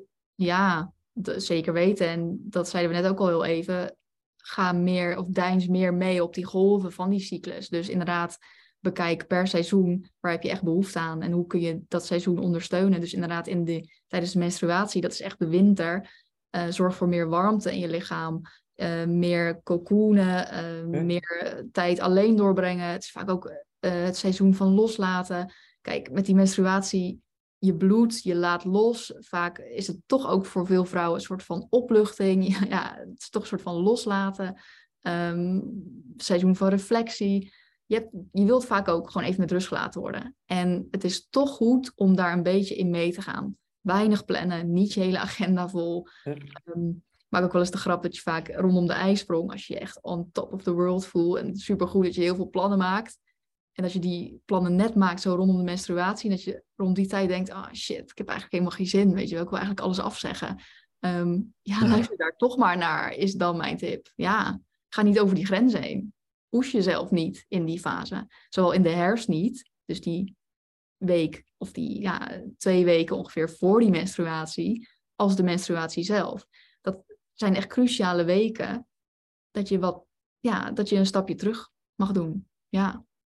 Dus zowel Ja. sociaal, dus niet je agenda te vol plannen. Ehm, ja, let ook op dat je niet te heftige discussies voert als je daar gevoelig voor bent. Hè? Eh, vraag niet te veel van jezelf, ook qua sport. Ga niet te ver, ga geen hittraining doen of crossfit. Kan ook tegenwerken, kan ook te veel stress veroorzaken in het lijf. Ehm, en ja, zorg daarvoor. Ja, rust, regelmaat. Jezelf goed voeden, warmte. We eten over het algemeen ook enorm koud. We eten ook echt niet mee met de seizoenen. Ik zie ook heel veel vrouwen nu nog steeds super koude smoothies drinken. Ik denk super koud voor het lichaam. Ja. Ja, helemaal als je menstrueert. Ja, Ja, ja dat, dat is ook iets waarvan jij zegt, probeer dat rondom die periode echt te vermijden. zie winter echt als winter. Wat heb je in de winter nodig? Warmte. In de breedste zin van het woord. Ja, erwtensoep, ja, nee, ja, warme thee, gemberthee. Ontbijt ook eens warm, weet je wel? Je hoeft niet elke dag die koude smoothie naar binnen te klokken. Nee, hoeft niet. Ja, Warmte. Ja, ik denk dat dat een aantal hele mooie punten zijn. Ehm, om eens te gaan proberen, inderdaad, als je last hebt van PMS-klachten. Ja, Ja, nogmaals, we hebben het al een paar keer gezegd, maar dit is wat mij betreft echt de baseline. Je moet je eerst bewust worden van je cyclus, je cyclus bij gaan houden om dit soort dingen toe te kunnen gaan passen. En Ja. meer feeling te ontwikkelen voor wat je in welke fase nodig hebt. dan kun je pas gaan verdiepen. Dan kun je pas inzoomen op die klachten. eh, en helemaal als er een patroon achter zit, ehm, ja, dan kun je pas veel dieper gaan zoeken. Ja, waar, Ja. wat daar de oorzaak van is. Ja, want anders ben je maar een beetje in het wilde weg aan het, ja, heb je ook niet echt eh, een strak plan, kan je dan maken. Nee. Ik, ik was nog wel benieuwd naar, ehm, je zei, je, wees kritisch op wat je op je huid smeert. Ehm, dat, dat zeggen wij ook altijd op Instagram, maar dan krijg je 10.000 bericht van, ja, kritisch is wel leuk, maar waar moet je kritisch op zijn als je geen idee hebt waar je kritisch op moet zijn en, en wat dan het alternatief is? Kun, kun je misschien ehm, iets, een, een paar ehm, ingrediënten zeggen die je echt moet vermijden. Of eh, ju- juist, nou ja, ik weet niet of je moet sponsoren, maar eh, producten kunt noemen die je of plekken kunt aangeven waar ze ja, goede alternatieven kunnen vinden. Want ja, mensen zijn toch gemaksdieren. En ja, make-up hoort er gewoon bij voor de meeste vrouwen. Dus als je dit zegt, dan denken mensen, oh shit, wat, ja, ik kan toch niet zonder make-up.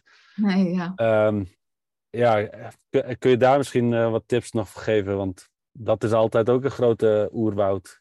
Klopt. Het is ook een zoektocht. En ik ben daar zelf ook altijd nog mee bezig. Ehm, En ja, probeer ook niet alles tegelijk aan te pakken. Geeft ook weer stress. Doe het in stapjes. Ehm, dus als er een product op is, bijvoorbeeld je tandpasta. Nou, en je bent toch van plan een nieuwe te kopen. Nou, kijk eens naar wat er nog meer is. Eh, of als je mascara op is, kijk eens wat er nog meer is. Kijk, die bewustzijn, dat bewustzijn, dat wordt nu steeds meer. Dus er zijn ook steeds meer alternatieven te vinden. Dat is gewoon Ja. zo. Het is niet... Kijk, het is ook maar net hoeveel moeite je ervoor wil doen. Hoeveel, hoe belangrijk je het vindt. Want ik ben, wij zijn ook allemaal niet geboren met die kennis. Zelf zoeken, zelf onderzoek doen is toch part of the deal, zeg maar. Ja, eh, als je dingen wilt leren. Ja. Ehm, maar ja, ik ga toch meer, ja, meer terug naar die natuur. Kijk, voor je huid, er zijn echt fantastische webshops, bijvoorbeeld de Natural Heroes, die verkoopt echt oliën zo puur mogelijk. Amandelolie, jojobaolie. Ehm, ja, echt talloze oliën verkopen zij voor diverse huidproblemen, huidklachten. En eh, dat lijkt zo op lichaams-eigen talg. Het voedt die huid enorm. Hm. Er zit verder totaal niks in. Gewoon puur die olie, puur natuur. En daar kan je ook zelf eh, lippenbalsems mee maken. Is echt mega makkelijk. Ehm, en ook nog best wel leuk. Maar alleen die olie al kan je prima je lichaam mee insmeren. Is super super hydraterend. Heb je eigenlijk heel weinig nodig. Ehm, het is ook met shampoo. De meeste shampoos, dat kan je gewoon vergelijken met Dreft. Dat, nou, dat, dan kan je beter je hoofd wassen met Dreft. Zo ontzettend hardnekkig zijn die shampoos. Eh, dus er komt ook heel veel marketing bij kijken. Oh, je krijgt je glanzende lokken van, bla bla bla. Het meeste is gewoon bullshit. Ja. Kijk, het meeste komt ook gewoon van binnenuit. Dat moet je eerst aanpakken. Ben ik van overtuigd. Een mooie huid ook, mooi haar ook. Ehm, en daarnaast, ja, vermijd sowieso sodium lauretsulfaat. Dat is SLS. Dat is gewoon treft. En dat is vaak het eerste ingrediënt op je shampoofles. Als je dat ziet staan, ook op je tandpasta, ja, gooi het maar gewoon weg. Dat is gewoon schuurmiddel. Daar krijg je roes nog mee weg. Dat wil je gewoon niet op je hoofdhuid. Je hoofdhuid moet een beetje vettig zijn, moet een beetje talg bevatten. Blijft het gezond van. En als je het gaat wassen met zo'n SLS shampoo, ja, je ript het echt van, van huideigen talg en vet. En dan blijf je in zo'n cirkel. Krijg je roos, koop je een anti-roos shampoo met die SLS, dan blijf je in die verrotte cirkel hangen. Ja. Dus ja, Dan heb ik nog een gevoelige dan. ehm, eh, haarverven, want ik schrik me toch ook altijd hoeveel vrouwen dat eigenlijk doen. Dat, ja. dat is ook niet echt een gezond schoetje. Want ik, Nee. ik heb een keer zo'n vlek gehad in. ehm, ik, volgens mij deed mijn moeder dat. en Toen kwam er een vlek in mijn trui. En ja, die kon je daarna weggooien. Ja, klopt. Vooral eh blondeer spul. Ja, Dus eh ben ik ook met mij gestopt. Doe nu vooral eh, verf. Het is toch weer net even anders. Maar ehm, ja, wat ik net zei, probeer het stap voor stap aan te pakken. En zorg voor die toxic load, dat die wat minder wordt. Kijk, ik zeg je ook eerlijk, ik doe ook niet alles perfect. Ik verf Ja. mijn haar ook, anders ziet het gewoon niet uit in mijn opzicht. Kijk, we willen er ook nog een beetje leuk uitzien. Ehm, Ja. Maar kijk waar je het kunt vervangen. En, in, en ook eh, hoe ver je daarin wil gaan. Ehm, en alle beetjes helpen, dat geloof ik echt helemaal met dat soort dingen. Eh, maar denk daarbij ook bijvoorbeeld aan menstruatieproducten. Heel veel tampons worden gebleekt. Heel veel maandverband er zit geur in. Maandverband met bloemengeur, ja, wie bedenkt het? Eh, dat is natuurlijk gewoon bizar. Stop met al dat soort dingen. Eh, er zijn heel, heel veel goede natuurlijke producten. Sanatuur ehm, of Yoni. Of eh, koop zo'n menstruatiecup. Ehm, veel minder belastend voor die, voor die vagina. Want ook die vagina absorberend iets. Valt heel veel slijmvliezen. Dus ook alles wat je daarin stopt heeft invloed. Dus ook je menstruatieproducten dus. Glijmiddel. Ehm, ja, kijk daar eerst eens eh, kritisch naar.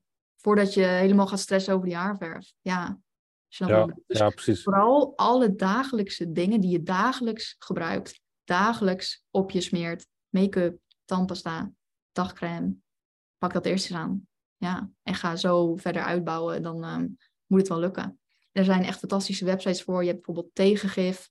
Delen heel veel wetenschappelijke onderzoeken naar hormoonverstorende stoffen. Geven ook heel veel tips over welke merken je wel kunt kopen. Hm. Ehm, ik ben zelf ook heel erg fan van de website Posy. Je verkoopt super goede, leuke cosmetica producten. Ehm BioCare Online ook. Ja, er is zoveel te vinden. Ja. Dus het is Ja. er. Ja. Ja, nee, maar wel tof dat je dat deelt, want nou, dat zijn echt mooie uitgangspunten om, eh, om die Ja. zoektocht op voor te zetten. Hey, Melody, ik eh, heb ook even naar Instagram gekeken natuurlijk. En daar zag ik één post. Daar werd ik heel blij van. Ehm, de headline is, er bestaat geen pil die je hormonen weer helemaal in balans krijgt. Nee. Wat bedoel jij daar precies mee? Ik denk dat ik, eh, dat ik dat wel weet, maar ik denk dat dat nog een interessante eh, boodschap is om te delen. Ja, nou ja, we zijn vaak op zoek naar een quick fix, denk ik. En ik krijg ook heel vaak DM's op Instagram eh, van heb je het supplement voor mij, want ik heb hormonale problemen.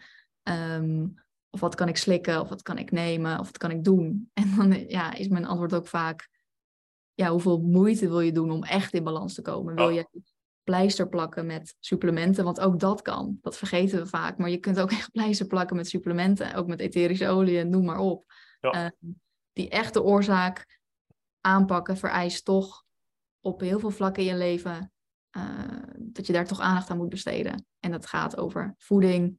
ehm, wat, wat neem je allemaal tot je? En dat gaat van voeding, drinken tot ook wat consumeer je aan media. eh, maar ook hoe vaak ga je naar buiten? Hoe vaak zie je zonlicht in je ogen? Hoe is je omgeving? Ehm, heb je een fijn sociale omgeving? Weet je wel, heeft ook zoveel invloed op hoe je je voelt. Eh, maar beweeg je elke dag? Ken je je cyclus? Ehm, dus eigenlijk zoveel aspecten spelen een rol bij weer ho- hormonaal in balans komen. Dat gaat één pil voor jou niet oplossen. En er zijn echt fantastische supplementen, kruiden, tincturen, wat dan ook. Hele fantastische wereld. Of ehm, paddenstoelen. Kunnen echt een duwtje in de rug geven. Ja. Ehm, echt fantastisch, ben ik ook echt wel fan van. En kan ook, ook echt wel rust brengen in het systeem om meer dingen uit te kunnen gaan zoeken, geloof ik ook echt. Maar als je. Kijk, je bent niet voor niets uit balans geraakt. Het is toch door omstandigheden eh, van de afgelopen tijd is dat Precies. zo gekomen. Dat is niet in één eh, nacht gebeurd of zo. En ook niet omdat je een tekort hebt aan één supplement. Nee. Nee, nee daar, daar doelde ik inderdaad op. Kijk, ik denk dat hormonen bij uitstek een afspiegeling zijn van alle prikkels, elementen in jouw omgeving waar jij je aan blootstelt. Eh, Ja. je, je gedrag, je gedachten, je emoties, Ja. eh, je voeding, het hele totaalplaatje. Ja. En nou, dan heb je een hormonaal probleem, dan ga je naar de dokter, naar de huisarts, weet ik veel wat. Net zoals met die PMS-klachten eigenlijk. Nou, dan kan je daar een pil in stoppen, of je kan er een supplement in stoppen. Of je kan er eh, een ander magisch middeltje op loslaten. Kunnen Ja. klachten weggaan, maar dat wil totaal niet zeggen dat jij van binnen hersteld bent. Het wil totaal niet zeggen dat jij jouw relatie tot jouw omgeving hebt aangepast op een manier dat binnen weer de, de puzzelstukjes weer op de goede plek vallen. Ja, Ehm, dus ja, wat jij zegt, ehm, zoek verder, eh, ga Ja. verder. wees ook nieuwsgierig. Ja, Ja, exact. Het, het is Ja. een, dat is het inderdaad. Ja. Eh, het, het is een uitnodiging om, om betere vragen te gaan stellen aan jezelf. Ja. zeker weten. Ook echt aan jezelf, ja. Ik, dat was voor mij ook wel echt de missing piece, hoor. Ik heb ook zo lang gezocht naar natuurlijk antwoorden op mijn endometrioseklachten, maar ook mijn PMS-klachten. En waarom voel ik me nou zo ellendig? En natuurlijk, ik slikte de meest eh topsupplementen. Ik begon ook echt goed voor mezelf te zorgen eh, qua voeding, eh, dat soort dingen. Maar ook toen ik aan de slag ging met mijn trauma's, eh, ging leren over die fight-flight stand, dat zenuwstelsel, hoe je dat kan kalmeren, door toch vaker naar buiten, die natuur in. Ehm, echt weer helemaal, juist als er heel veel ruis is, juist als er heel veel gebeurt en gedoe is in je leven of eh, om je heen, dan juist. Dan Ja. juist extra aandacht besteden aan dat terugveren in die rest digest stand.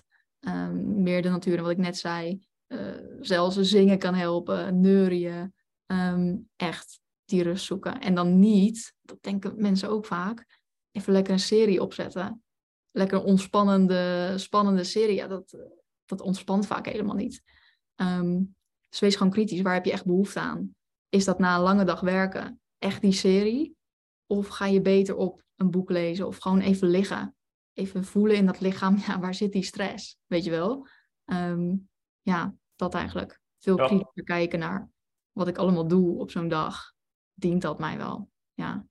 Dat, ehm, En daar kan je ook weer heel gestrest van raken. Dus ja, dat hoeft natuurlijk ook niet. Hè? Dus je, je moet ook mild zijn voor jezelf, denk ik. En het stap voor stap willen doen. Je kunt niet in één keer, eh, het in één keer fixen. Nee. Nee. Ja, dat is ook een belangrijk inderdaad, ja. Hey, ehm, Joren, heb jij nog vragen? Of denk je dat het een mooi moment is om overga- over te gaan naar de kijkersvragen? Ja, ik, ik heb nog wel eentje, omdat ehm, eh, je hoort vaak wel dat, ehm, of dat is ook steeds vaker iets eh, met eh, Candida. Heeft dat ook veel, eh, of speelt dat een grote rol ook met PMS-klachten, et cetera? Of is dat weer een opeenstaand iets, op zichzelf staand iets? Of Komt heeft, het veel wel met, hoor. Ja. of heeft het met elkaar te maken, of dat het erger wordt? Of... Vaak wordt het erger in die tweede helft van de cyclus. Ehm, en ook eh, vlak voor de menstruatie, eh, toch rondom die vagina dan, ehm, dat er toch meer jeuk optreedt. En dan toch vaak een relatie met die bloedsuikerschommelingen en die bloedsuiker niet stabiel kunnen houden. Daar gaat Candida natuurlijk eh, heel lekker op. Ja, die gedijt daar super goed bij. Ehm, en dan kan het die weken daarna ook weer verdwijnen. In die goede week in de lente en in de zomer van de cyclus, zeg maar. Dat je je toch beter voelt. dat je ook beter gaat op wat meer suiker, wat meer koolhydraten. Dat je die bloedsuiker beter kunt reguleren. Dus je kan ook een soort van cyclische candida hebben. Ja, het kan ook weer te maken hebben met de pH-waarde van je bloed.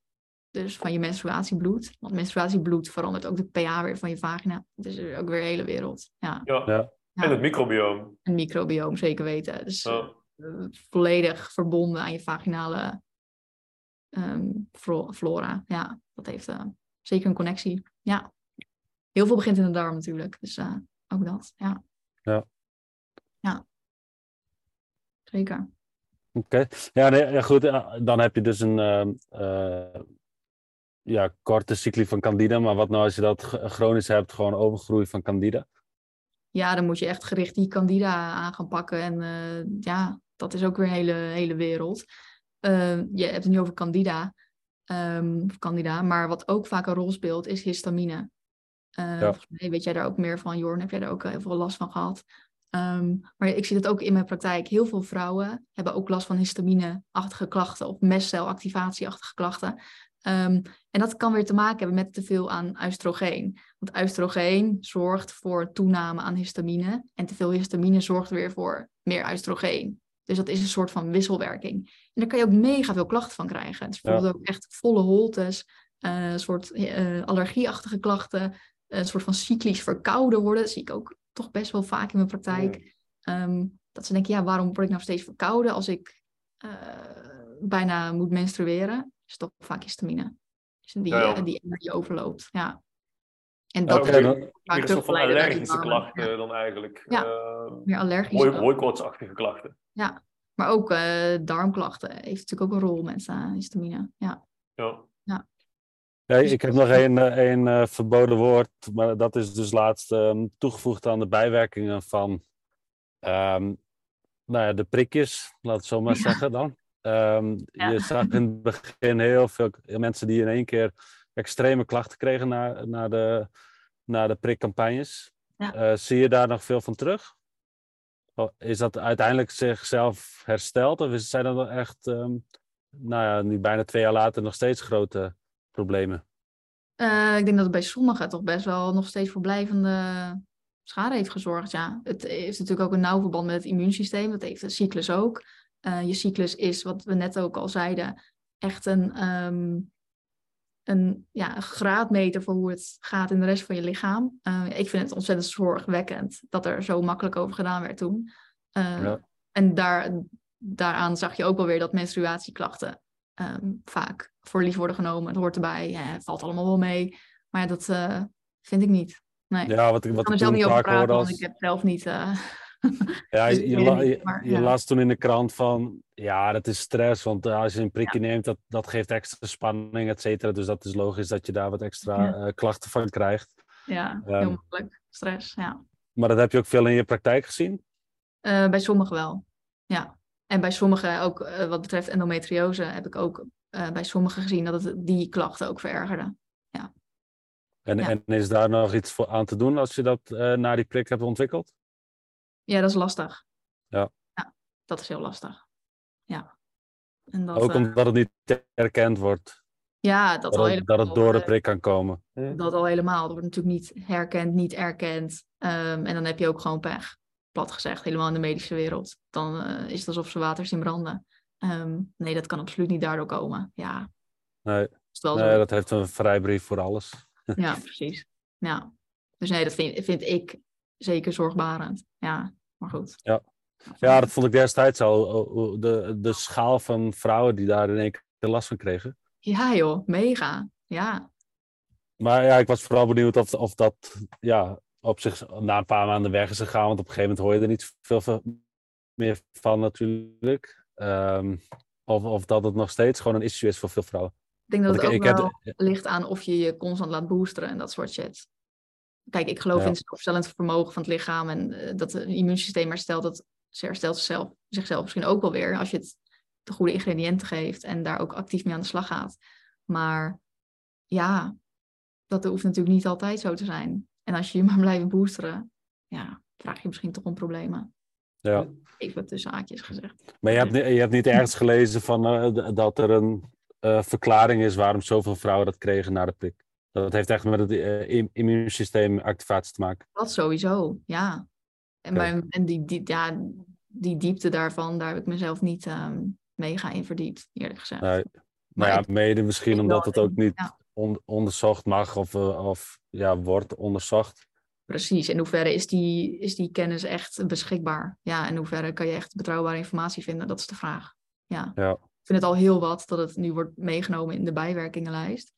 Maar Ja, maar toch wordt het bag- gebagatelliseerd, vind ik. Het wordt is- erop gezet, maar goed, Maar goed, zeldzaam. verder- ja, precies. Komt heel weinig voor. Net zoals bijwerkingen van de pil. Komt ook nooit voor. Nee. Nee. Dus ja. Nee, ja, dat, dat, die, ehm, dat boekje bij de pil is toch ook redelijk ehm, uitgebreid, of niet? Mega lang, joh. Dat is Ja. echt een heel boekwerk, hoor. Dat, Ja. eh, maar dan zeggen ze, lees dat maar niet. Of Nee, dat bestaat, dat bestaat dat niet. Heeft iemand eh, heel lang zijn best op gedaan? ja, Zeggen ze, kom le- op. lees maar niet. Ik weet je hoeveel moeite dat kostte. Ja, Ja. dat- lees het maar gewoon niet, joh. Liever Ja. onwetend blijven. Ja, ja dat is eh, goed voor de business, dat wel. Ja, Ja, dat wel. Ehm, goed. ja, dan hebben we nog eh, onze twijfelleden gevraagd naar wat eh, vragen. Mhm. En er zaten een paar Ehm. interessante vragen tussen. Ben benieuwd. Ehm, ga, ga jij er een eh, droppen, Joren? Of zal ik... Ja, ja, als jij hem al voor je hebt, dan eh ik heb ze, ja, ze ik mee. cryptisch omschreven. Ik zal, ik zal eh, eens even kijken.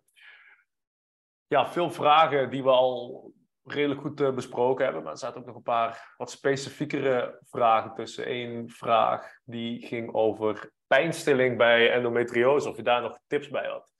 Deze, ehm, de triplet, die had het over castor packs. Over Ja. Yoni-steam, over osteopathie.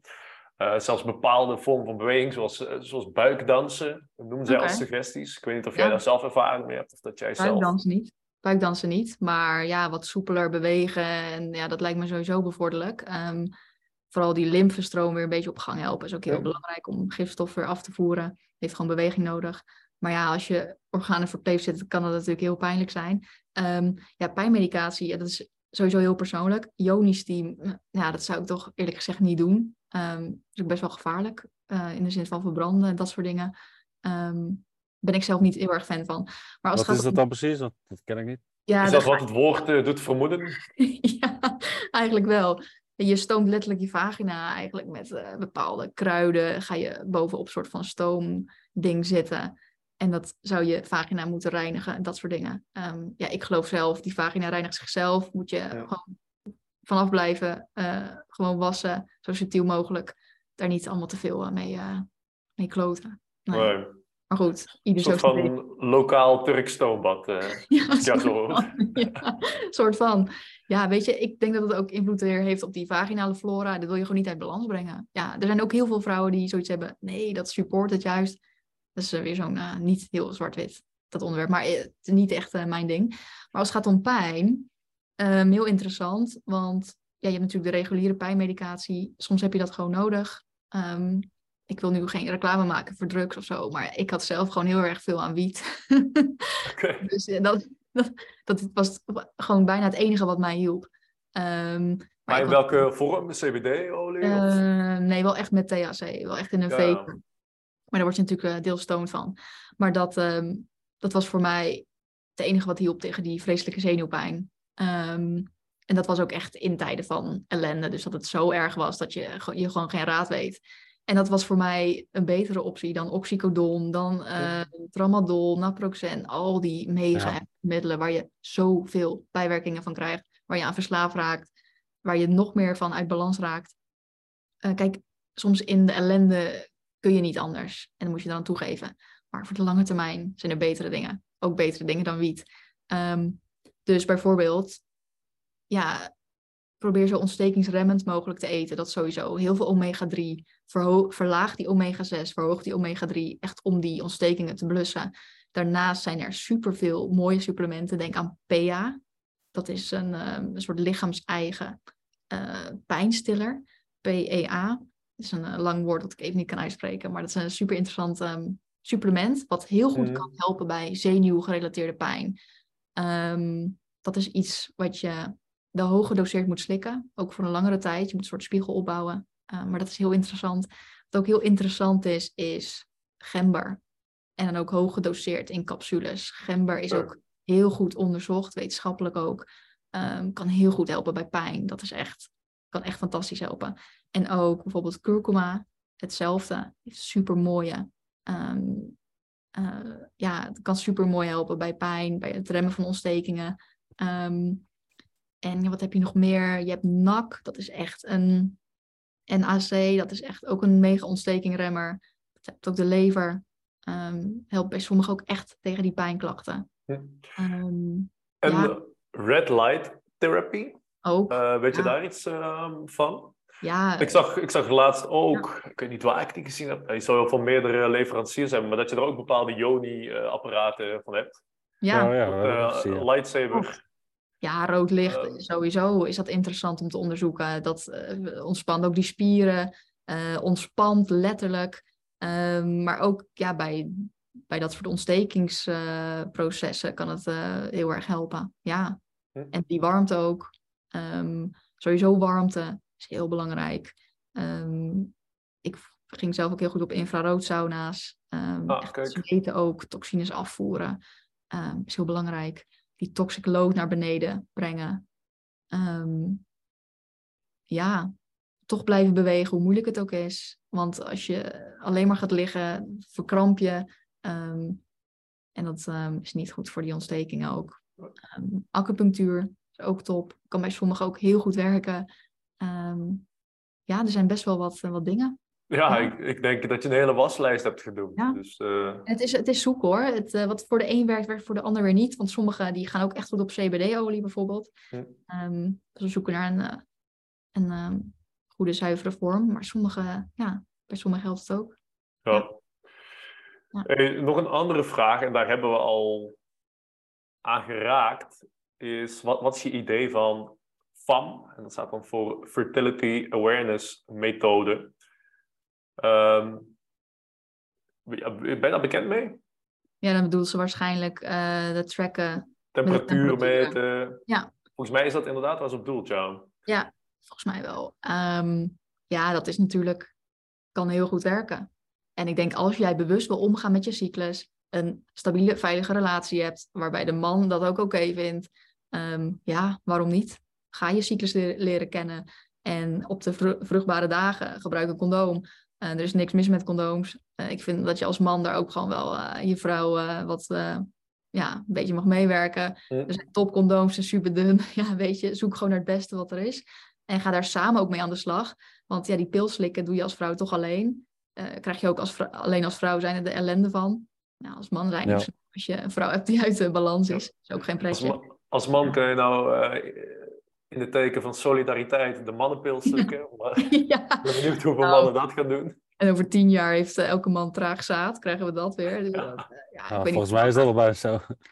We hebben die pil niet voor nodig. Nee, precies. Ik weet niet of dat nou de oplossing is. Nee.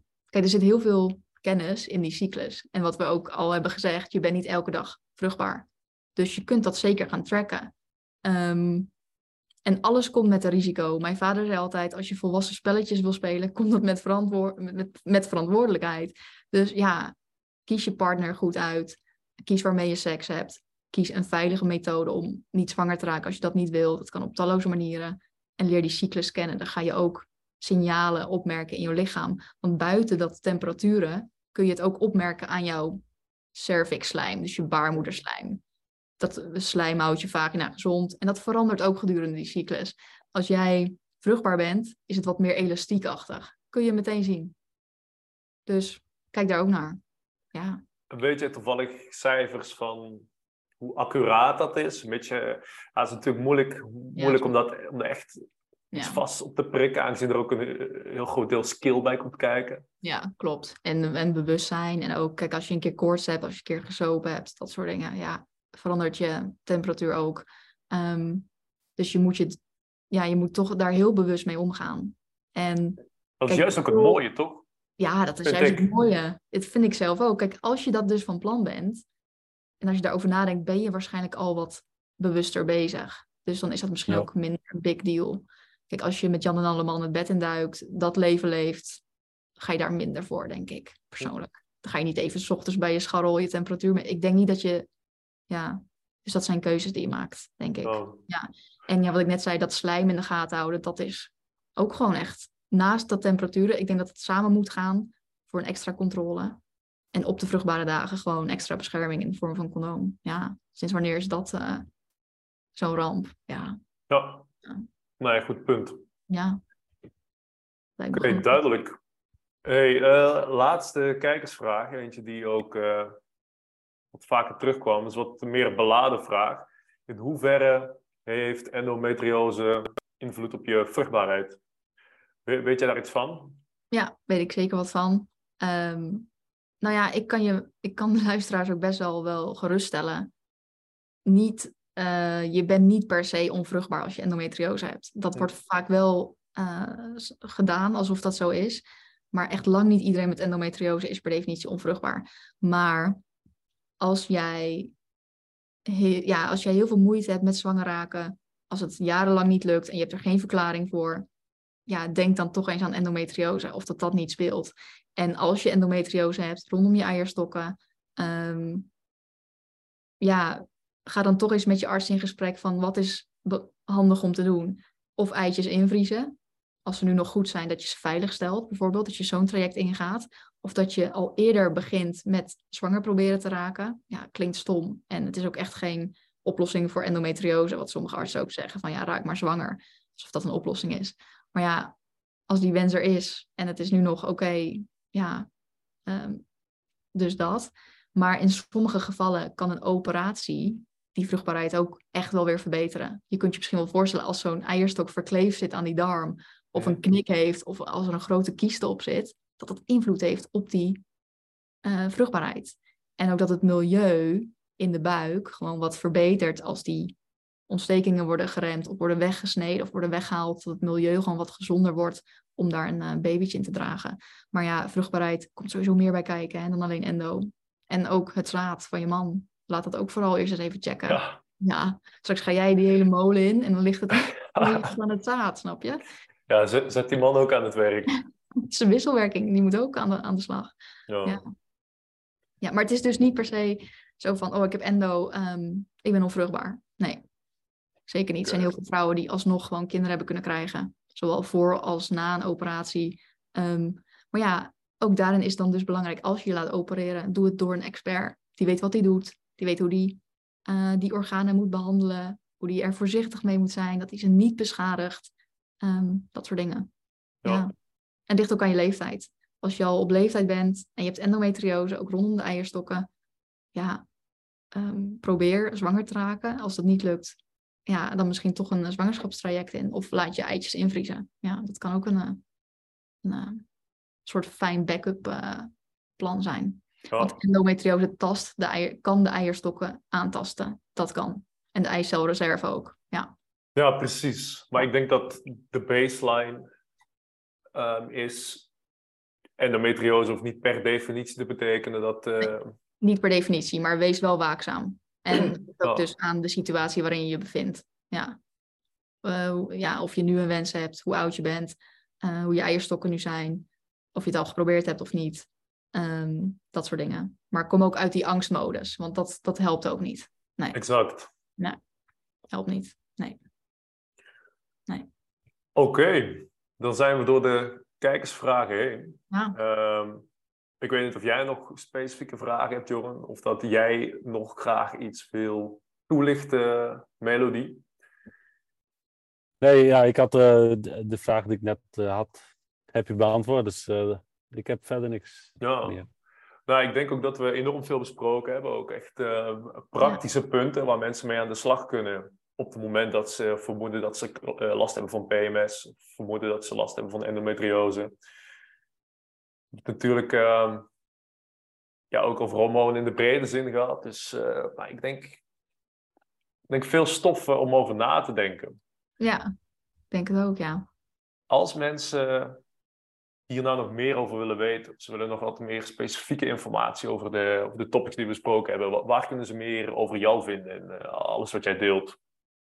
Uh, ik heb sowieso een website natuurlijk, melodydros.nl. Daar kun je een traject boeken als je zin hebt, als je er echt mee aan de slag wil gaan. Uh, ja. Of je endometriose hebt of last hebt van PMS, maakt niet uit. Je hoeft ook niet per se een diagnose te hebben. Er is altijd winst te, beha te behalen, dat geloof ik. Um, en ik deel ook van alles op mijn Instagram. Um, heb ik al een haat-liefde verhouding mee, dus ik ben niet uh, constant aan het posten en zo. Dat is ook voor mij peace of mind. Uh, ligt ook aan de cyclus uh, in welke week ik zit. uh, ja, ik ga ook gewoon zelf op zoek. Lees boeken. En, um, en soms zul je misschien verkeerde dingen leren. Kan, heb ik misschien ook gedaan. Weet je, dat onderscheidend vermogen, dat, dat groeit wel. lees gewoon heel veel. Wees nieuwsgierig naar je lichaam. Um, en kom uit die automatische pilootstand.